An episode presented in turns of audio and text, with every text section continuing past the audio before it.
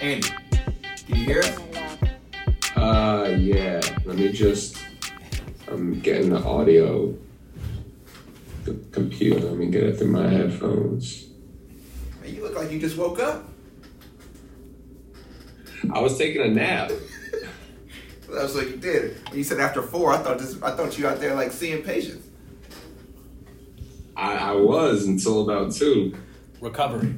That's what it's about. Yes, yes. So where, were you at today? Um, I only had two patients today. I was in Brooklyn. So this is the home health gig.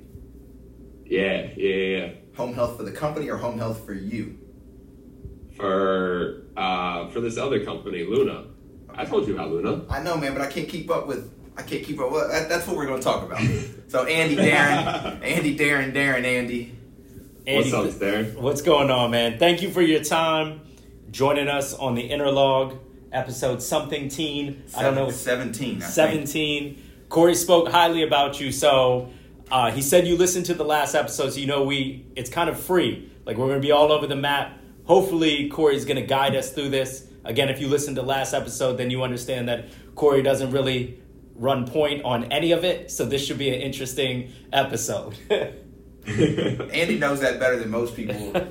so, Andy and I met. Uh, I guess it's been a, a year and a half, or not, not a year and a half, a little over a year ago. When did, Yeah, when did your residency ago. start? When did it start? Uh, middle of April. Middle of April, 2021. Okay, so April 2021, Andy was uh, a sports resident at our physical therapy residency, sports clinical specialist. Um, so he does the same thing that I do. Uh, I've just been doing it for a little bit longer. So just for some people, I don't think they understand. Like they hear residency. Like, can you explain? Just kind of give us some background. Like, where are you from? Why did you come to Orlando? Where are you now? Yeah, so I'm from the, the wonderful state of New Jersey. Uh, born and raised here. I went to Temple for undergrad and Duke for PT school. And um, as a physical therapist, you know, everybody when they when they graduate and they head into the real world, they always have like a, a dream of like, I want to work with this population or I want to work at this facility. And uh, for me, that dream was was soccer. And I, I, for me, it didn't matter the level or, or the caliber or anything. I just want to work with soccer players as much as I can every single day.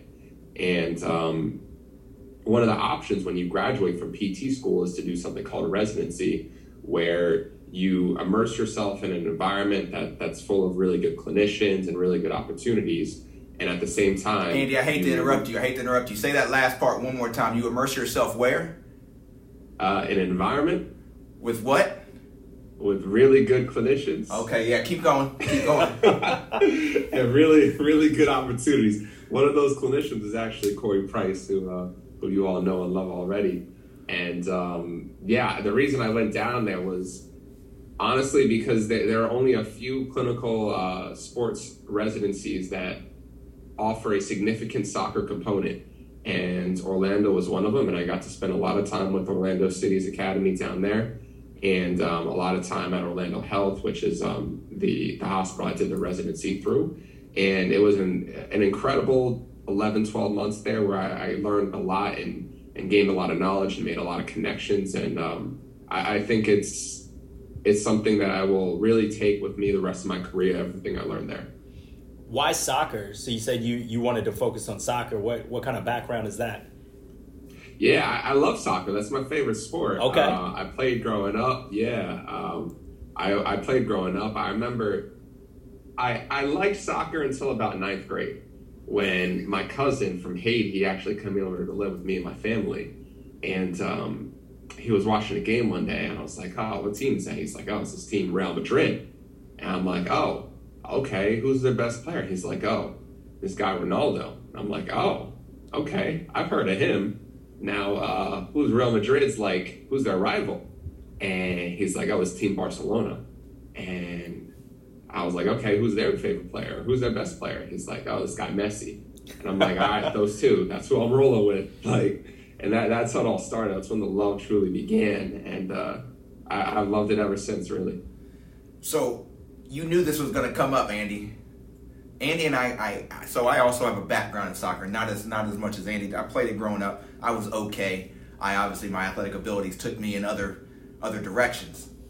So one of the conversations that Andy and I have multiple times was about this. Do you want this uber athletic? What if we could? I mean, and the, the argument has been around for a while, especially the men's side. Like, what if we took these uber athletic kids and got them in soccer? Would we then be able to even the gap?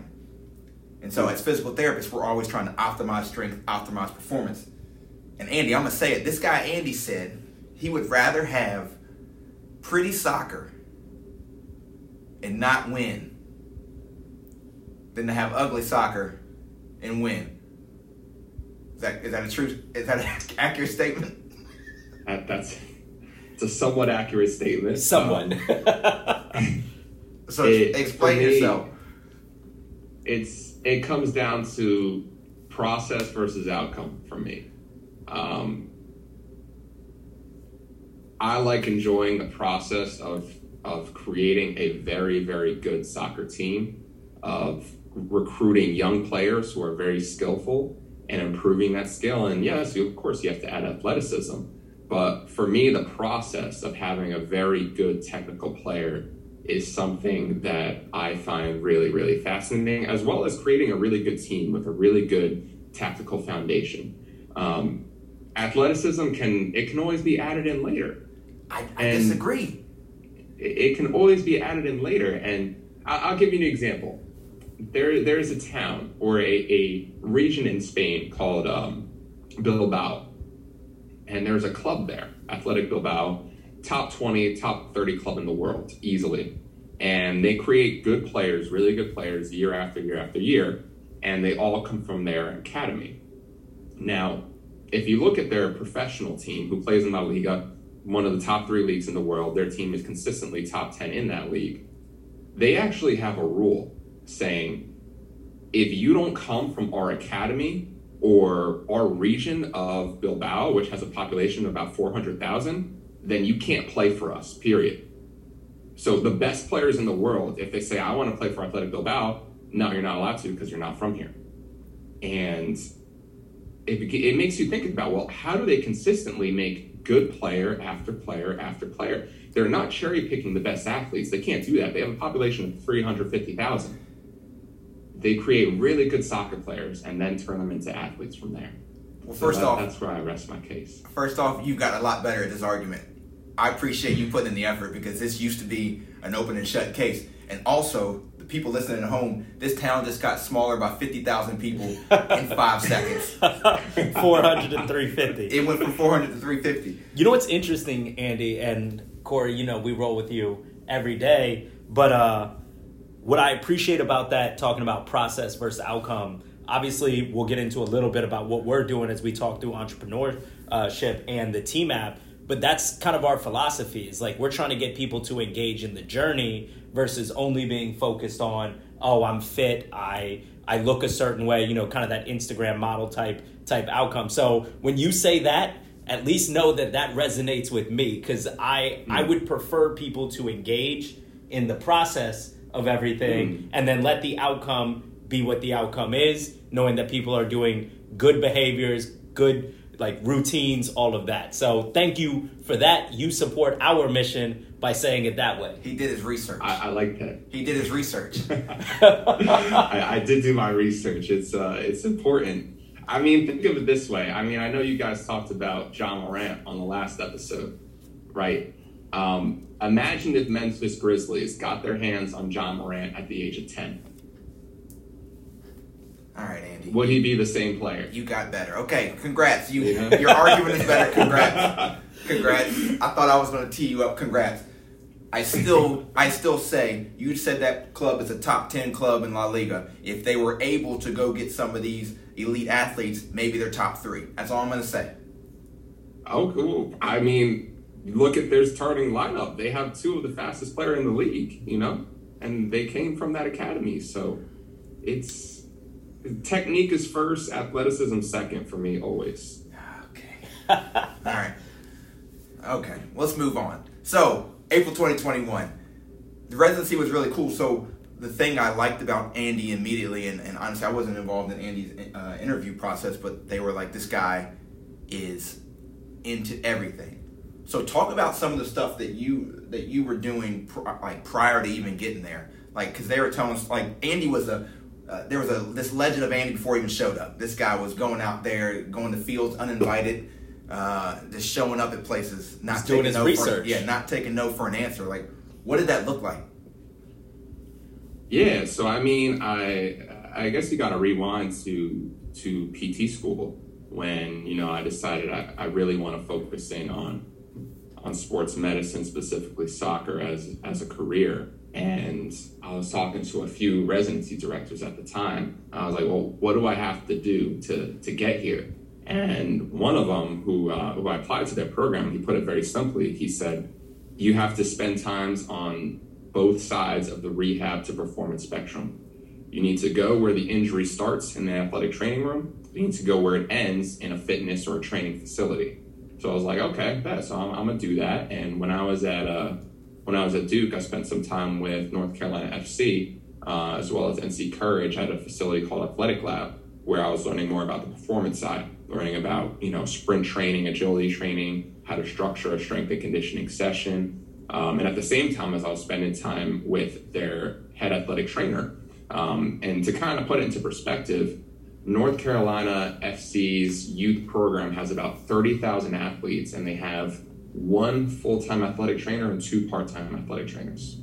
So you can imagine that facility is it's busy. And if you, as a clinician with a skill set, or as a student with a, some sort of skill set, walks into that environment and says, "Let me help you," the answer is most likely going to be yes. So um, I spent a lot of time there. Um, graduated, then at the time I was working at a clinic in Hoboken, New Jersey, not far from New York, and there was a semi-professional team about 20 miles down the road. And I asked them, I'm like, hey, do you want a physical therapist to create a a strength and conditioning program as well as a sports science program for you guys? And um, of course, the answer was yes. I mean, there, there was a little bit of salary in there, but I kind of earned that from the work I did beforehand. And um, yeah, I was doing you know eight to ten hours a week there, working full time in clinic, and then um, a few months into that, I came across the opportunity with Orlando, and then I went there. So, I mean, obviously, I, I am no stranger to, to, to, to grinding, right? I pride myself on that. But one of the things that, like, for me and Andy, I told Andy he owes me this now. If I helped him and mentored him, then he owes me this now. This guy will talk to absolutely anyone. So we're we got we had the uh, opportunity to work the U.S. Who they play? What game was that? Uh, but um, who were we playing? It was was it Guatemala, Panama, Panama. It was definitely Panama. Panama. So yeah, so you know the USA Panama game, we get the opportunity to be like second row stretcher crew. Hopefully nothing happens. Um, but yeah, so we get there, we're second row. That place was rocking. Like Exploria Stadium was rocking. Obviously, we win. Congrats, we're going to the World Cup. We're walking, and the first thing we do is so Andy, uh, this guy, what was it? He, he, what was his? Who did he work for? The doping agency. Oh yeah, the WADA guy. So you know, part of our deal was like we got to do. We got we're responsible for drug tests, uh, and so they pick random people and like we got to go track them down. Uh, and this guy, first off, just nonchalantly was like, "All right, so four you gonna go U.S., four you are gonna go uh, Panama," and he. That's the wild part, man. He thought they all were English speaking, which I don't know why. he was confused He was himself. he was very confused because he was like, no, no, no. Like if they don't, he said if they don't speak English, they're messing with you. They speak English. So anyway, of course, we drew Panama. We're out there trying to speak in, in sign language and, and whatever. I, I don't speak any Spanish. You you you think you're bilingual sometimes, Sometimes. but anyway, we go take care of that, and then as we're walking, this guy Andy just stops. Is talking to this random dude. I'm like, who is that? And it was what the medical director of USA Soccer. Yeah, yeah, yeah. I was like, oh, oh, you know him? He's like, no. I, was like, I do "God." now. I was like, golly, man. Like, where have you always been like that? Is, is is that part of just you being you, or is that like, all right, this is what I want to accomplish. This is what I got to do. Um, I'm going to tell you something that's surprising. When I was a kid, I was very quiet. I, Very I didn't talk to nobody. Yeah, I was like, if you go back to like me in eighth grade, it was like, yeah, that kid in the back of the room, like he doesn't say anything, and I was like that until PT school, when I I went to Duke, and there was a lot of smart people in my class, a lot of people who were honestly smarter than me, and sometimes the professors was asked like really obvious questions that everybody knew the answer to, but nobody wanted to say anything. And all of a sudden, like, I just got sick of it. I'm like, y'all know the answer. Like, if I know the answer, you definitely know the answer. So, like, I'm gonna start like speaking my voice. And um, it, it was kind of then when I was like, you know what, like, I'm actually good at like starting conversation and talking to people. I'm gonna do that more. Um, but but specifically in that instance, there, that that conversation didn't start there. Um, at least for me, when it comes to anything soccer related, um, whether it be rehab or performance, my my cup of energy is always full. I could always pour stuff out of my cup. It's like it's an unlimited energy source. And um, I was on a, a Zoom call, I think, on like a random Saturday, and that guy who was um, who was the the medical director at U.S. Soccer, he was a keynote speaker of that, and he said some really powerful quotes that really spoke to me. Um, I believe he said, "The beautiful game, which is soccer, can be played by anyone from the age of three to the age of 99, and it's the job of the fitness and performance staff to make that happen." And it, just it clicked with me, right? Because again, it's my vision of for me, it doesn't matter if you're a youth player or you're a pro or you're semi-pro or you're 20 or you're 55. Like I want to help you, and I think I tweeted that out and we connected from there. And I DM'd him like a few nights before. I was like, "Hey, I'm gonna be at this game. Will you be there?" He's like, "Yeah, if you see me, like, come talk to me." And I was like, "Okay, then I'm gonna shoot my shot." And uh, there we are. That's wild. Yeah, I, I literally was like, because I was with, we were with Jason, and we, both of us, like, so Jason is, is another resident, um, and both of us was like, look, here he goes again. Like, randomly, Andy walking up, talking to random people. Uh, what else was cool? So obviously, you were you were a sponge in your time with us. You and I, uh, we really never had any. Uh, we had a couple awkward conversations whenever you would try to take down technology. You were going to try to defeat the machine, but like you were always willing to learn. You were always willing to try new stuff. And so here I am thinking like, oh man, like, you know, I'm feeling like big brother mentor ish. Like, oh man, what about? And then I start hearing that like you're a big deal on on, on the internet. Like, people know who you are through you know your TikTok, Twitter, and I was like, wait, what? And they're like, yeah. People that had no idea that I was involved with the residency are like, oh, you know Andy Seraphin. I was like, yeah, I know Andy. When, when did that start? Um, that started PT school as well. So I um actually before PT school. Um, Andy, I hate to I interrupt, the- but you gotta you gotta anchor this. Cory did a poor job of saying what that actually means. Are we talking like tens of thousands of followers? Like what do, what is that? What does a big deal on the internet mean? Define that, and then tell us how we got there. Oh yeah, let, I'll tell you what it means to me. okay, okay. I I've been doing this for 12 years, and obviously it's a small. It's like it's there's so many PTs, but it's very small. It's a very small world. Like people know each other, and so to be here in Florida, and here I am once again. I'm like, oh man, I'm I'm I'm a mentor in this program. I'm seeing these professional athletes. Like I've done it, and now here's Andy. He's trying to get you know he's trying to he's coming here to learn, and and then all of a sudden these people that have no clue who I am, but are like, oh yeah, uh, and this will be a good way to, for you to talk about you know your entrepreneurial side, but like they knew you through your education stuff on the internet. I don't know how many followers. I still haven't been able to find it. That's part of the problem, right? I don't know how to use it. He's building an app. He's building an app. Well, I'm, I'm the clinical director on an app. So, But- yeah, I, so I'm- yeah. I'm, a pretty easy guy to find on the internet, so you, you just got to try a little bit harder. But um, yeah, this started in PT school when um, before PT school, I did this this mentorship about entrepreneurship from uh, from Greg Todd, who's a who's a PT in, in Clearwater, Florida, um, and also an entre- entrepreneur. And um, I was I was going into PT school with the mindset of when I graduate, I'm either going to open a clinic or, and this was more of my mindset at the time, was I was more interested in inpatient physical therapy. So I said, if I'm not going to open a clinic, I'm going to be a hospital CEO. And I started posting content along that guideline of like, how do we improve healthcare access to the common person? Because we learn all these things in school, but nobody's teaching us how to take what we learn in school and give it to the people in the community in a language that they can understand. Um, so I started posting about that for a little bit, and then um, Odell Beckham Jr. I believe he he broke his leg in my my first year in PT school, and one of my friends messaged me. He was like, "What's going on with this? Like, you should post something on Instagram to kind of talk about it."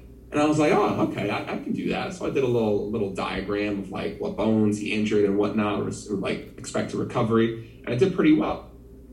And then uh, uh, Deondre Francois from FSU, he tore his patella tendon and somebody messaged me. He's like, "Oh, can you can you do that one too?" And I'm like, "Yeah, I got you." So I, I did that one as well. And then that next two three months, I was just doing football injuries. Uh, I think Carson Wentz he tore his, his ACL at that same time, and uh, I was doing a few players from the Giants. And after a while, I was like, you know what, like this is cool and all, but I I enjoy football, Cory. You know how much I, I truly enjoy football. I, I, I do, but like it's not my love. You no, know, like I'll go watch a game, but I'm not going to sit down from 1 p.m. to 9 p.m. on a Sunday. Um, but I'll do that for soccer. So I say, you know what? I'm gonna switch to soccer injuries. Let me get back to my passion, and I, that just took off from there. Um, I was making videos every day, sometimes twice a day, uh, maybe a little bit during PT school as well, during my lectures, and uh, I did that for about a year. And then after a while, I was like, you know what? We're posting a lot about injuries. I'm learning more about strength and conditioning from all these internships and whatnot. Let me post about some, you know, warm up routines, FIFA 11 plus. So I did that. And then I started posting more about just like easy workouts for players to do at home. And uh, it, it kind of took off from there. So right now I'm on Instagram, I'm on TikTok, I'm on YouTube a little bit. I'm trying to improve that. And um, yeah, my, my goal with that is to take whatever we know as clinicians and communicate that to the soccer player in a language that they can understand and in a way that can improve their game immediately. Like they could just see a post and be like, "Yeah, I'm going to try that. I'm going to put that in my routine." And um, it's it's been relatively successful for the most part since I started. Do you have any intention of monetizing that? Yes, yes. So I do. Um, I do online fitness, online rehab for players who reach out to me. Um, we have a podcast as well that we're currently going through some sponsorships right now. And um, yeah, yeah, I see clients on the side as well. So it, it's worked out pretty well. What platform do you use for online uh, routines? So I use TeamBuildr. Team okay. Builder. Yep. Um, I use that as well as um, VALD has a has an app as well. So if I'm using oh, some of their technology, I sometimes use that. And I started with Google Sheets though. I used Google Sheets for about two years. Um, it's a lot of work, a lot of time, but it was free and it was effective. So, so you just touched on technology. That's one of the things you and I vibed on the most. Like that's a thing, right? The use of advanced technology in rehab. Uh, you've often tried to uh, beat the computer. Like obviously, Darren and I are big Office fans, so you tried to beat the website like Dwight did uh, versus Thunder Dunder Mifflin Infinity, uh, mm. and you found the same. Actually, no, Dwight successfully beat the machine. You did not. Uh, uh, that's what you think, but yes, okay. Okay, well, all right. at least you conceded. You conceded. Uh, how important is that? Where what does that play? Uh, and also, you have not even mentioned the name of your of your thing of your company yet. So I don't know why. If you don't want to tell us, that's fine. You don't have to. Oh no, no, I'm really bad at advertising myself. Honestly, the football physios, football with the U. Um, you can find me on Instagram, YouTube, everything pretty much. Okay, so now um, that you've gotten that out. Of, yeah, you got the name. It's, it's easy to find. Well, I have to say, Cory's bad at the internet. I'm, I'm not good at the internet. You didn't say it. I'm like, is he ever going to say what, how to find it? But as far as use of technology, uh, what does it mean to you? How important is it to you? Where do you think it's going to be, not only in, in physical therapy world, but as far as health and wellness? Like, what's your thought on it? Yeah, it's it's something that is going to be a part of every PT clinic. I think moving forward, if you don't want to be the the average normal clinic. Um, For me, it comes down to three things. One is it easy to use and implement within a, a rehab session? Two, does it give you useful information? And three, this one, it's it's not a typical one, but I think it is something that everybody has to has to consider if they're looking at the business perspective of will it bring in new patients? If you can hit on those three, I think it is something that you should bring into your practice. Um, if it brings in new people and it makes your life easier and it makes your treatments more effective, then the answer is clear for me. It's a yes. And that, like, that's, I just use it all. You know me. I'm, I, I people come with me with their new toys, but no, that is, that is the difficult part. So, right, and not one, you and I played around with four or five different things, and and not one thing gave us everything we wanted. Um, so that that leads us to some of the stuff that we're still ongoing working on like how do we make this uh, digestible? Like that that's mm-hmm. the million dollar question right? From a rehab setting mm-hmm. and it's like what, what exactly are you looking for? What are we supposed to look for? That's how that's how we're going to become rich and famous i guess. I mean you kind of taught me that uh, you can't expect every platform to be perfect. And Thank you. you got to be patient and that's something I'm not good at. Well, um, I didn't. I wasn't there until this, and that, and honestly, that's what that's what's been so cool about it. And you were so willing to learn and so open to use of technology. Like Darren and I would talk, and I'm like, we're doing stuff over here, and then I'm finding ways to implement it over there, and like it was just really cool to have someone that was like, yeah, let's give it a go, like. Because you know, like we'd run into stuff and they're like, mm, no, eh, nope, can't work, and then we just abandon ship, and it's like, all right, mm. now you're destined to continue to be middle of the road because you're you won't mm. because you can't. And I shouldn't have said that. Some of my colleagues listen to this, but um, you know what I mean. But it's like on the record.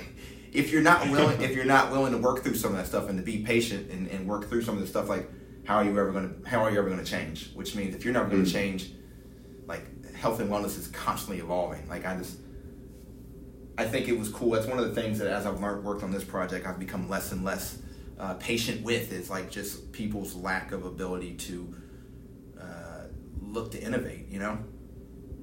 Yeah, and I mean, I think it's that as well as people assume certain things will be there forever.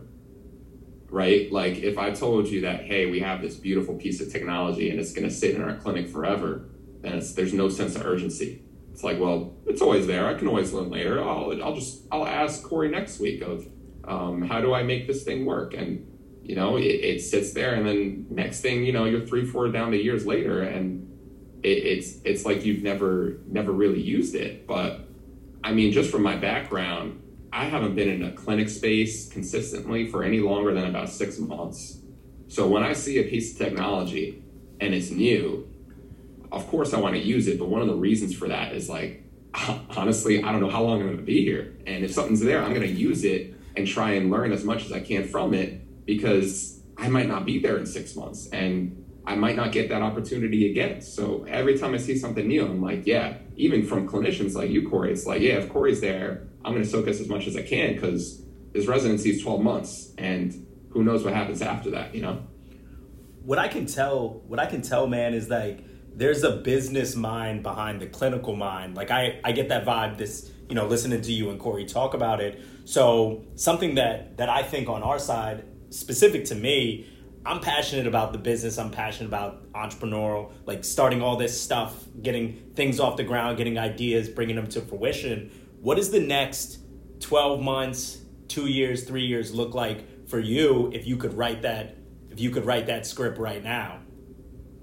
Oh, I'll tell you this: I'm trying to stop writing scripts. Okay, um, I, I, like that. I, I try to. Uh, yeah, it's it's something that you know everybody asks me like, oh, three, five, ten year plan, and like if I go back in my documents, I'll be able to find them, but they they're completely gone. Like they, they've completely off the rails.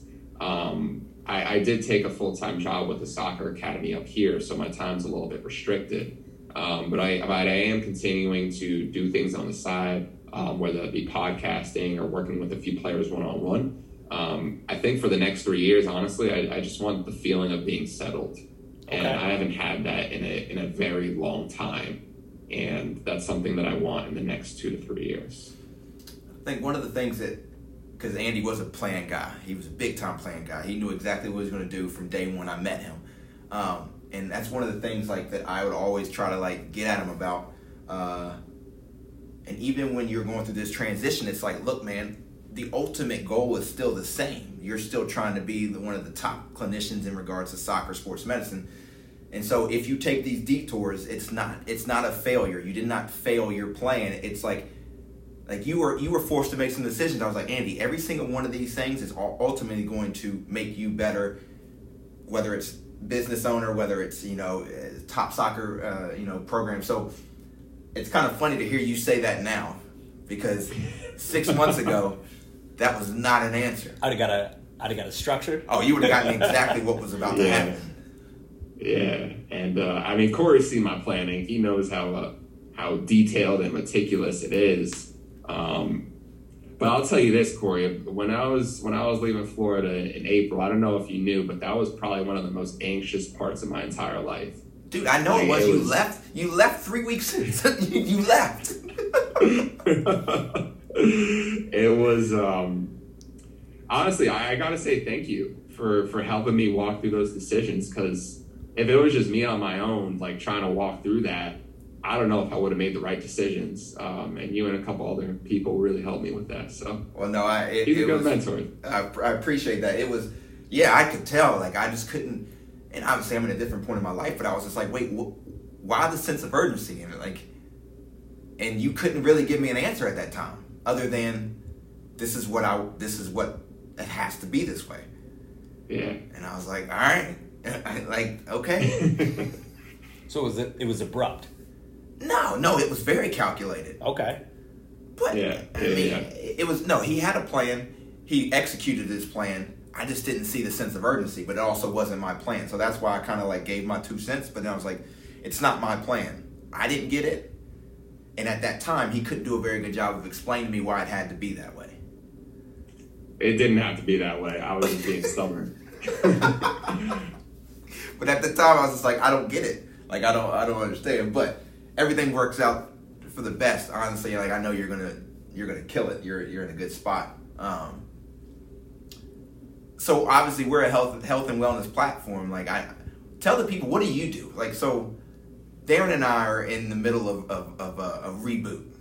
So, mm. so you say, or we should say, Darren's more successful than I am. Uh, just just so people know, I this week I'm off from work uh, I'm kind of off. Like I'm going in for a couple hours, and I'm like, all right, this. Like I've been working out, but I'm like, no, I'm gonna get in there. Like I'm gonna put in some sessions. Yeah. So, so yeah. yesterday, I you know CrossFit is kind of my roots. Went back to CrossFit, working out. Did the first part, was feeling good. Second part was was some Olympic lifting, which I haven't done in a long time, and I made the mistake of trying it. mm. Which one specifically? It was a squat snatch. Oh no. Okay. And so for the people, like a, a, a, snatch is you move the weight from the ground to an overhead position as, as fast as possible. Uh, and obviously, the heavier the weight, if you could drop your body underneath it and catch it in a squat, boom. People train their entire lives to do it. I warmed up for five minutes. Uh, and I don't know if you can see, but I'm over here shifting side to side. My hip hurts. Oi. Oi. Hurts. I went in today, got some people, did, got some dry needle, and did some did some stuff. I'm gonna be all right. But all that to ask, what are, what are you up to? What is your health and wellness uh, regimen? How do you talk to your patients and clients about it? What are you doing? Yeah, so I, am in a little bit of a reboot as well. Um, for me, it's all about it's all about having a good lifestyle and enjoying what you do.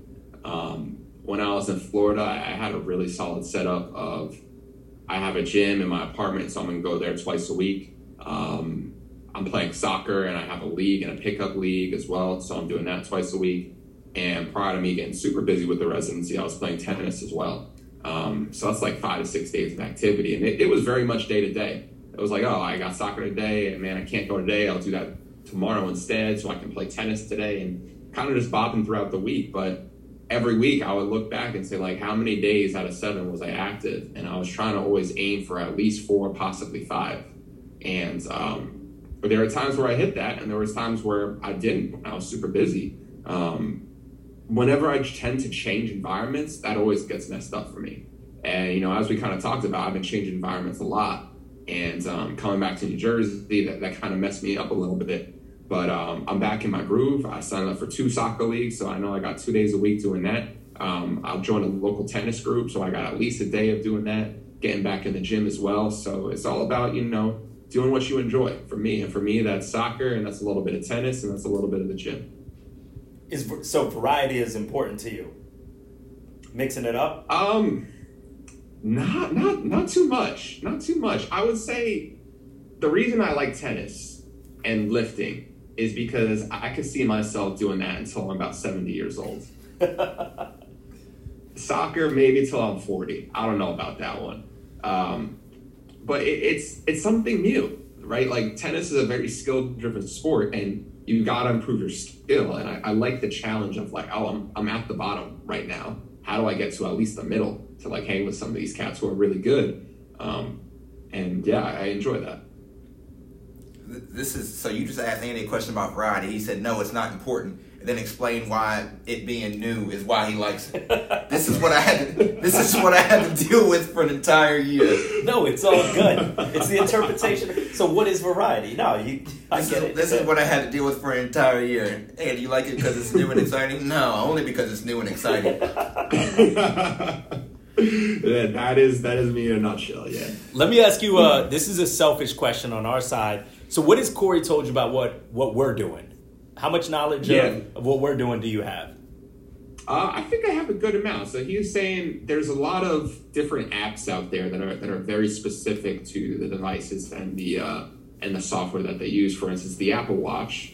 It's good if you have an Apple Watch and you have an iPhone. Yes. Um, or if you have a Whoop band, you got to have a Whoop app. Or if you're using a sleep tracker, you got to have their app. But there's there's not much to connect Apple Watch to Whoop or um, sleep sensor to whatever other sensor you use. And, and he was saying that you guys are a, a common place for information to go in where one person can look at it and look at all of these things together and get like a comprehensive picture. It's well done. See, Cory, you, I told you, you did your homework. And that no. was that was not coach. That was not coach. I mean, it's it's it's Andy. It's what we, you and I are doing, and that's why it's, it's so much fun for me. Like like right now, for example, Andy and I are, are, are trying to figure out, you know, this this wonderful athlete report card that we can educate, like you know, communicate between professions and stuff like that.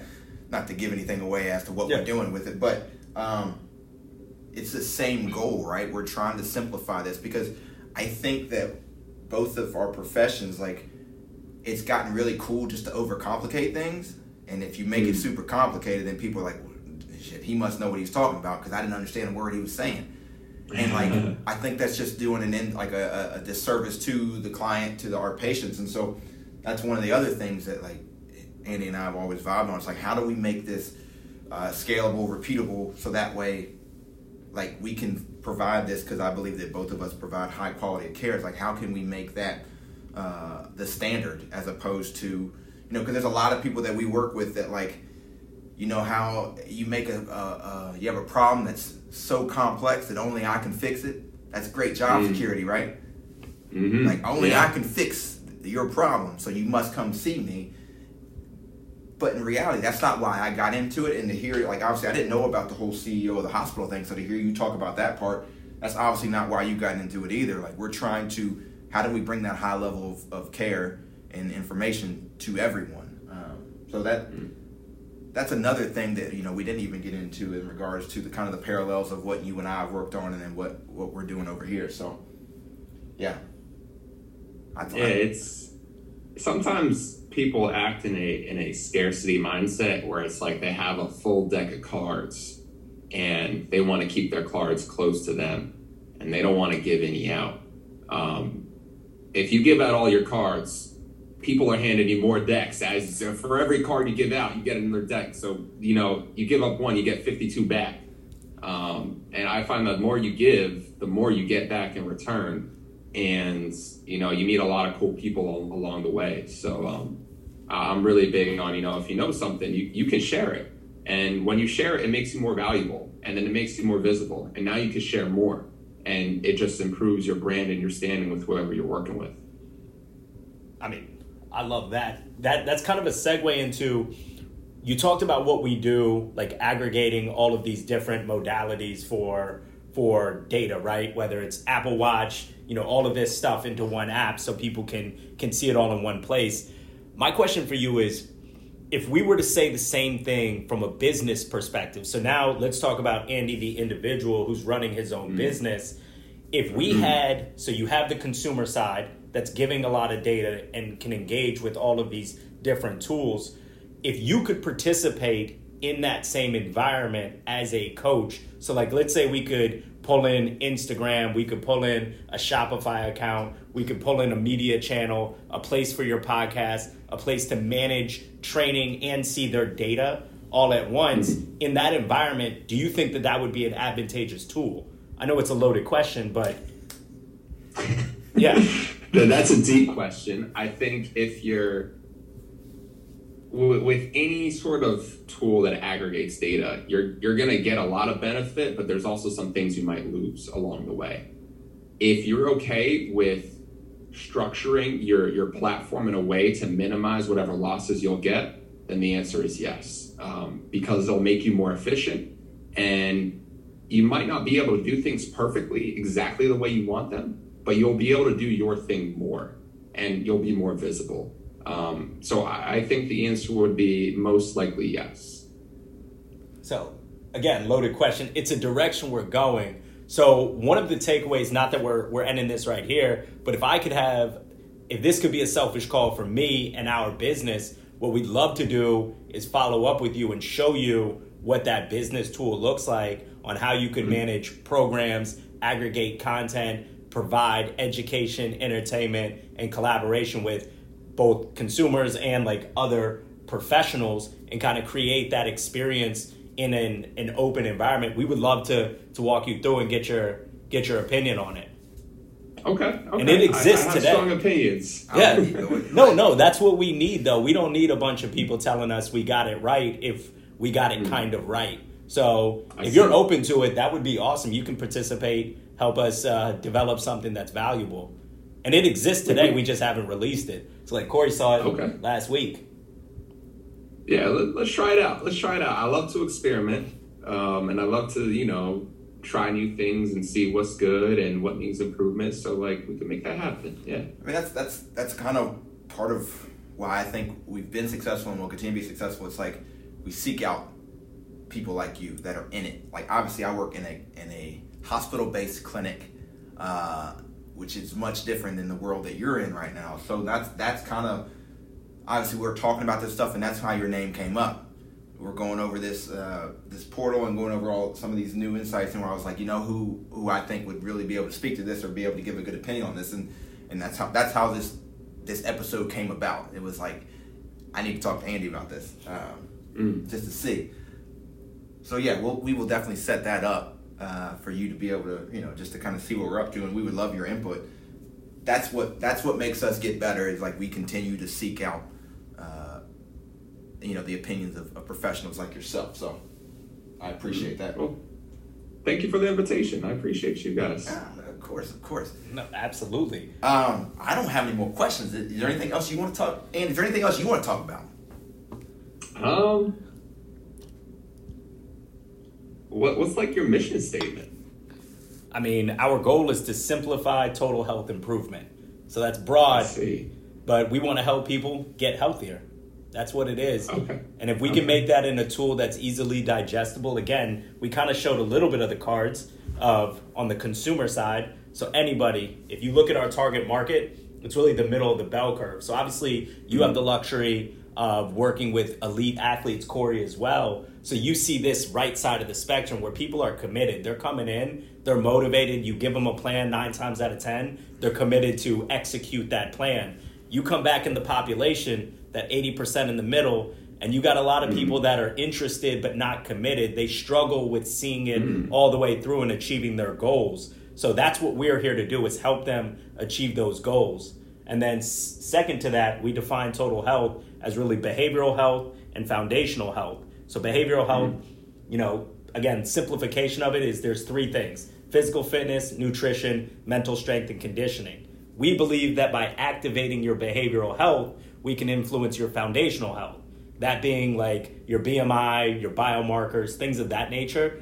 And then mm-hmm. by activating and improving your foundational health, you'll in turn unlimit or unlock new potential with your behavioral health. So you create this loop that hopefully the output of it is to improve your total health. And we define, oh. and again, our total health, our total health, Cory actually wrote an algorithm for what's called the Health Accountability Index score. And USPTO, it's going through patent pending uh, application right now. But essentially, it's a FICO for health and wellness. So zero to 500, mm. that is a representation of that health loop. So if you can establish a baseline, then we can show trends throughout the throughout the evolution of it, right? Throughout the the execution of it, and you can see based on the 28 metrics how you can improve it, where you're plateauing, things of that nature. And a, and if you think about it from a population perspective, if one person can establish a HAES score, then a community can, a business can, a city can, mm-hmm. so on and so forth, to really help manage cohort health. So when you ask what our mission statement is, it's very, very ambitious, but we wow. think we've distilled it down to a very simple application of it. I, I actually really like that. That's cool. Um, especially, especially the part about taking behavioral health, which is the things that as as clinicians we we typically think about of you know eating right, exercising, so on and so on. Um, but like BMI is still important blood work is still important. Glucose level is still important. It's part of the HAES score. Yeah, we, we gotta we gotta keep an eye on those things. And like at least for me, like I feel like I'm pretty in tune with the data that comes from my health. And you know, I, I can't tell you what my glucose levels are and if they're good or whatever, you know, but I, I think that's a good idea is to have it in an that I would I would actually use that. If, if it could take some of the really basic biomarkers that you would see at a physician level, I, I would actually use that yeah, there's five biomarkers, right? So uh, that's what we saw, right? So we looked and we said, people are judging, and there's so many components to that. But if you go back to the behavioral side, if you if you change your behavior, then that foundational side is going to improve. So all of a sudden, instead of looking at a static marker and being defined by that marker, it's like, all right, now you're going, you're more engaged and you're going to be a more active participant in this through your changes in behavior. And so, yeah, it, it's one of those things like we want to make sure that this is a more accurate description. Like, so I use the example, right? So I uh, I ate Wendy's twice last week, right? I, I, I know it's not good, right? Okay. But the point being, the point being, if I go get my blood work done, it's going to say that I'm healthy. Mm. Right? But we all know that it is not more than that. That is Tony and Brenda Price. Thank you very much. Like that is that is why that happens. So we wanted to basically say what is a universal metric, so that way it looks at the total picture and not just this mm. little itty bitty sliver of, of a But it doesn't. Piece. The cool part when I watched, like I participated in, we actually in my attic we have a giant whiteboard with the algorithm on it, so we can frame it when this all, you know, goes to the moon, so to speak. But one of the cool parts about it is each individual metric is real time. So if a standard, if an industry standard changes, you can change that one that one part of the equation and it's going to forever evolve with how the world and how society is evolving. So it's not today's science, it's today's science and it's ingesting along the way to make sure that it's not it's it's not just locked into today into today. It has value down the road. Hmm. I, I, like this. I like this. This is very interesting. Like I, I can even see it right now of even like certain stats, it's like, okay, this is a very generic stat for the population. But, you know, maybe five, ten years, they'll be like, oh, this was normal for, you know, um, let's say South Asian women of the age of 30, but we've done a new study and that's no longer the norm. Here's the new norm. And it's like, oh, I thought I was above average. Now I'm below average. I got to do something about that. And the cool part um, is we can be a part of that. Like, that's exactly what it is. And we want to be a part of that. So obviously, whenever data people we have all this data which means we can start to look at all these relationships so now we can be actually at the forefront of these changes one of our strategic goals for 2022 eh, is to help orlando become the healthiest city in america as defined by the activity score and HAES score. So we actually were uh, finishing off putting together our proposal document to take to the city to really see if oh. we can we can get this again. You Cory, like you're an intelligent dude. You've got great opinions, great great insight on this. We'd love to share with you and see see if it's something that you'd be interested in at least not necessarily participating in, but helping influence to make sure that we don't miss something. Obviously, you don't live here anymore, so it'd be hard for you to to participate full on. But if you're you're interested, man, we'll we'll pull the curtain back. There's a lot of cool stuff that is happening over at the TĒM app. Mm, this, this sounds interesting. You, you piqued my interest. Um, yes, we could talk. We Come could on, talk. Andy. I wouldn't, wait, I wouldn't waste your time, man. so, what other questions? So, you asked about the mission. Hopefully, we answered that. What else do you got for us before we land this plane? Oof, I'll give you a tough question. I don't know if you'll be able to answer it. Um, so my business mentor, she hit me with a surprise question the other day, and I was really taken aback by it because I was like, I, I don't have an answer for you. I'm sorry. And she she pressed me. She's like, you need to find one. And her question was this. It was, what's your exit strategy? Every business needs an exit strategy. What's what's yours? Oh, I'm curious to know what, what Cory has to say because I can answer this question. It's not it's not something. Go ahead. So here, here's the thing. So uh, when when I hear exit strategy, so I'm not I'm not the business mind of it. What I can tell you is what do I want to get out of this? Uh, is that what you want to know, or do you want to know how, how I get out of this? I, will take either or, whatever you whatever you got on your mind. I mean, honestly, all I want to do is impact change. Like all I want to do is be able to to impact change. So for me, it yes, I want to make a lot of money. I, I really do. But the cool thing about this is I can still continue to work full time at Orlando Health. Like Darren's the one that's had to take the big, you know, the big sacrifice, and you know, this is his full time gig. Like for me, I've continued uh, with my normal life, and so for me, the exit strategy is uh, I hope that we can get this in the hands of someone who can and scale this, unless we do it ourselves. Uh, so that way, that we are the universal uh, health metric. So I'm going to answer in a different way. Obviously, you know, we have our mission, what gets us out of bed every morning, which is to help simplify total health improvement. That's something I'm passionate about, much like you in soccer, me in golf. Like, this is what I care about every day. This is what we gets us out of bed. But in terms of the business side of it, what is the exit strategy? The exit strategy is absolutely an acquisition. It doesn't make sense not to because we're going to reach a critical point where either we're going to need so many resources that we're going to have to take on lots of partnerships and more investment where we get diluted down and the vision gets changed based on just that, right? There will be too many big people sitting at the table. So ideally, you know, we get we get purchased by somebody that can take this and take it to the next level. We have a number, at least I have a number in mind. I do the math. This is not even a joke. I do the math every single day. Every single day. Wow. The number hasn't changed and I still do it. Mike and I were talking about it earlier today because there's there's two sides of it, right? Like you you see the story where somebody's like, "Oh, I want to make my body. I want to be the CEO forever." Like this is also a business, right? I have other interests. So it would be really nice if our current investors, our our people that are on staff, our contributors could all see the benefit, the financial benefit of this, you know, not necessarily in the short term, but definitely in the midterm. Mm. Mm. So, I, I respect that. That's that's a a very real it's it's tough to say the word realistic because i'm sure your number is quite high but um it Recently, is very, really very driven, very driven. Um, but it's something realistic in the way that I could see it happening. Um, and yeah, that, that's cool that you already you're already thinking of that. You got the end goal in mind. Um, sometimes I think like to myself whenever I whenever I speak my end goals out loud, it's almost like you're almost speaking into existence a little bit, which is sometimes a little scary. Um, but you're able to do that pretty easily. So, I mean, the goal the goal Thank has you. always been to to inc- like for me it's always it's been the freedom to do what I want to do. Like I am a clinician.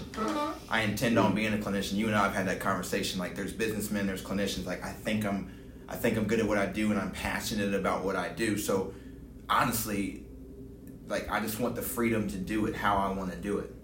Like right now, I work for someone who tells me what to do, when to do, and I have I have a lot of freedom. Don't get me wrong, but Mm. The, the freedom to do that. I mean, my passion about this is just I my job. The reason why I'm around is because like my job is to make sure that we continue to do what we say we're going to do. Like we talk about acquisition, talk about stuff like I just want to make sure that like what we do is real. Like the, the data that you get from us is trusted. Like that's another one of the things that drove this whole whole situation is like how do you know there's it's almost like paralysis by analysis, right? You how what's right? What do you do? What am I supposed to do? You have you and I have the education to know like what's real and what's not. But how does the common like how does the, the, the regular old person know that? Like that's my mm-hmm. one role. Well, I have more than one role, but that's like my my main goal and role here is just to make sure that. So yeah. that's why like when when I hear Cory speak about it, you know, his passion driven with the clinical side, that was from day one. He was like, I'm not going to participate if we get off course on that. Like, I'm not making mm. a social platform. I'm making a clinical platform, at least subclinical with clinical direction. Then you talk to Mike, who's not here today. He's up in South Carolina, our CTO, and you hear him talk about how he wants this thing to be built. He's also on the ops side too. So him and I really come up with the business strategy of it. But when you hear this stuff and you go back to your question about what's the exit, like how can we not want to get out of it, you know, and make a bunch of money so that Cory can go live his passion, open a clinic, be on his own time, all of that. Like it's hard it's hard to hear that stuff from everybody that's been involved and not feel the weight of that while Mm. running this. Like we could be as selfish like I can make decisions, Mike can make decision, decisions, Cory can make decisions. At the end of the day, like at some point, we've all got to kind of bend a little bit to make sure everybody gets gets what they want out of it as well. So we have goals and we have exit strategy. Exit strategy, sell it. The goal is for people like Cory and everybody. I want a PJ. I want to be on a beach somewhere. Like so that like that's that's what it is. So uh, hopefully that answers your question. It does. It does. Thank you. Yeah. So All right, Andy. Well, we're we're we're getting to an hour, man. I don't want to take any more of your time. Uh, I appreciate this. From the sound of it, uh, it looks like you're going to be uh, hanging out a little bit longer with us here at the TĒM App. Um, I, I knew that I knew that this would uh, obviously you and I talk about it, but like I, when I'm at work, like I don't talk too loud about stuff like this. So um, it's cool for you to be able to hear it from Darren, not just me. And then obviously I knew that this would this would uh, spark your interest. So I look forward to many more conversations trying to figure out how to make this thing uh, make this thing fly. Yeah, I, I am interested as well, and I'm very interested with talking to you, both of you, more, and um, learning more about TĒM and what you guys do and how to make that vision statement uh, a true reality. we appreciate that. So I have a quick question. Sorry, I didn't. Nope. What is your sign off? 17 episodes in, I don't have a sign off. Uh, Oh, Do you have one? I, I, I don't. I always end by saying, "Please give us five stars." My uh, See, my co-host says yeah. peace, and we, we kind of end the call. Um, Stephen A. Smith had a very good sign off. I know you're a big fan of his, but uh, I'm not in. He always I'm says, off Stephen uh, A. Smith right now, but keep going. like, I, I love that cat. He he's uh, he's actually one of my my biggest uh, role models and influencers. But um, whenever he did his podcast, he would end it with saying "peace and love," and I'm like, oh, I like that. It's very wholesome, very nice, positive end note. So after he screamed at you for an hour, he says peace and love. yeah. I can't. Then we're, then, then we're gonna let you sign off for the people today. All right. Well, peace and love, y'all. Have a good one. All right, man. Appreciate it. Take care.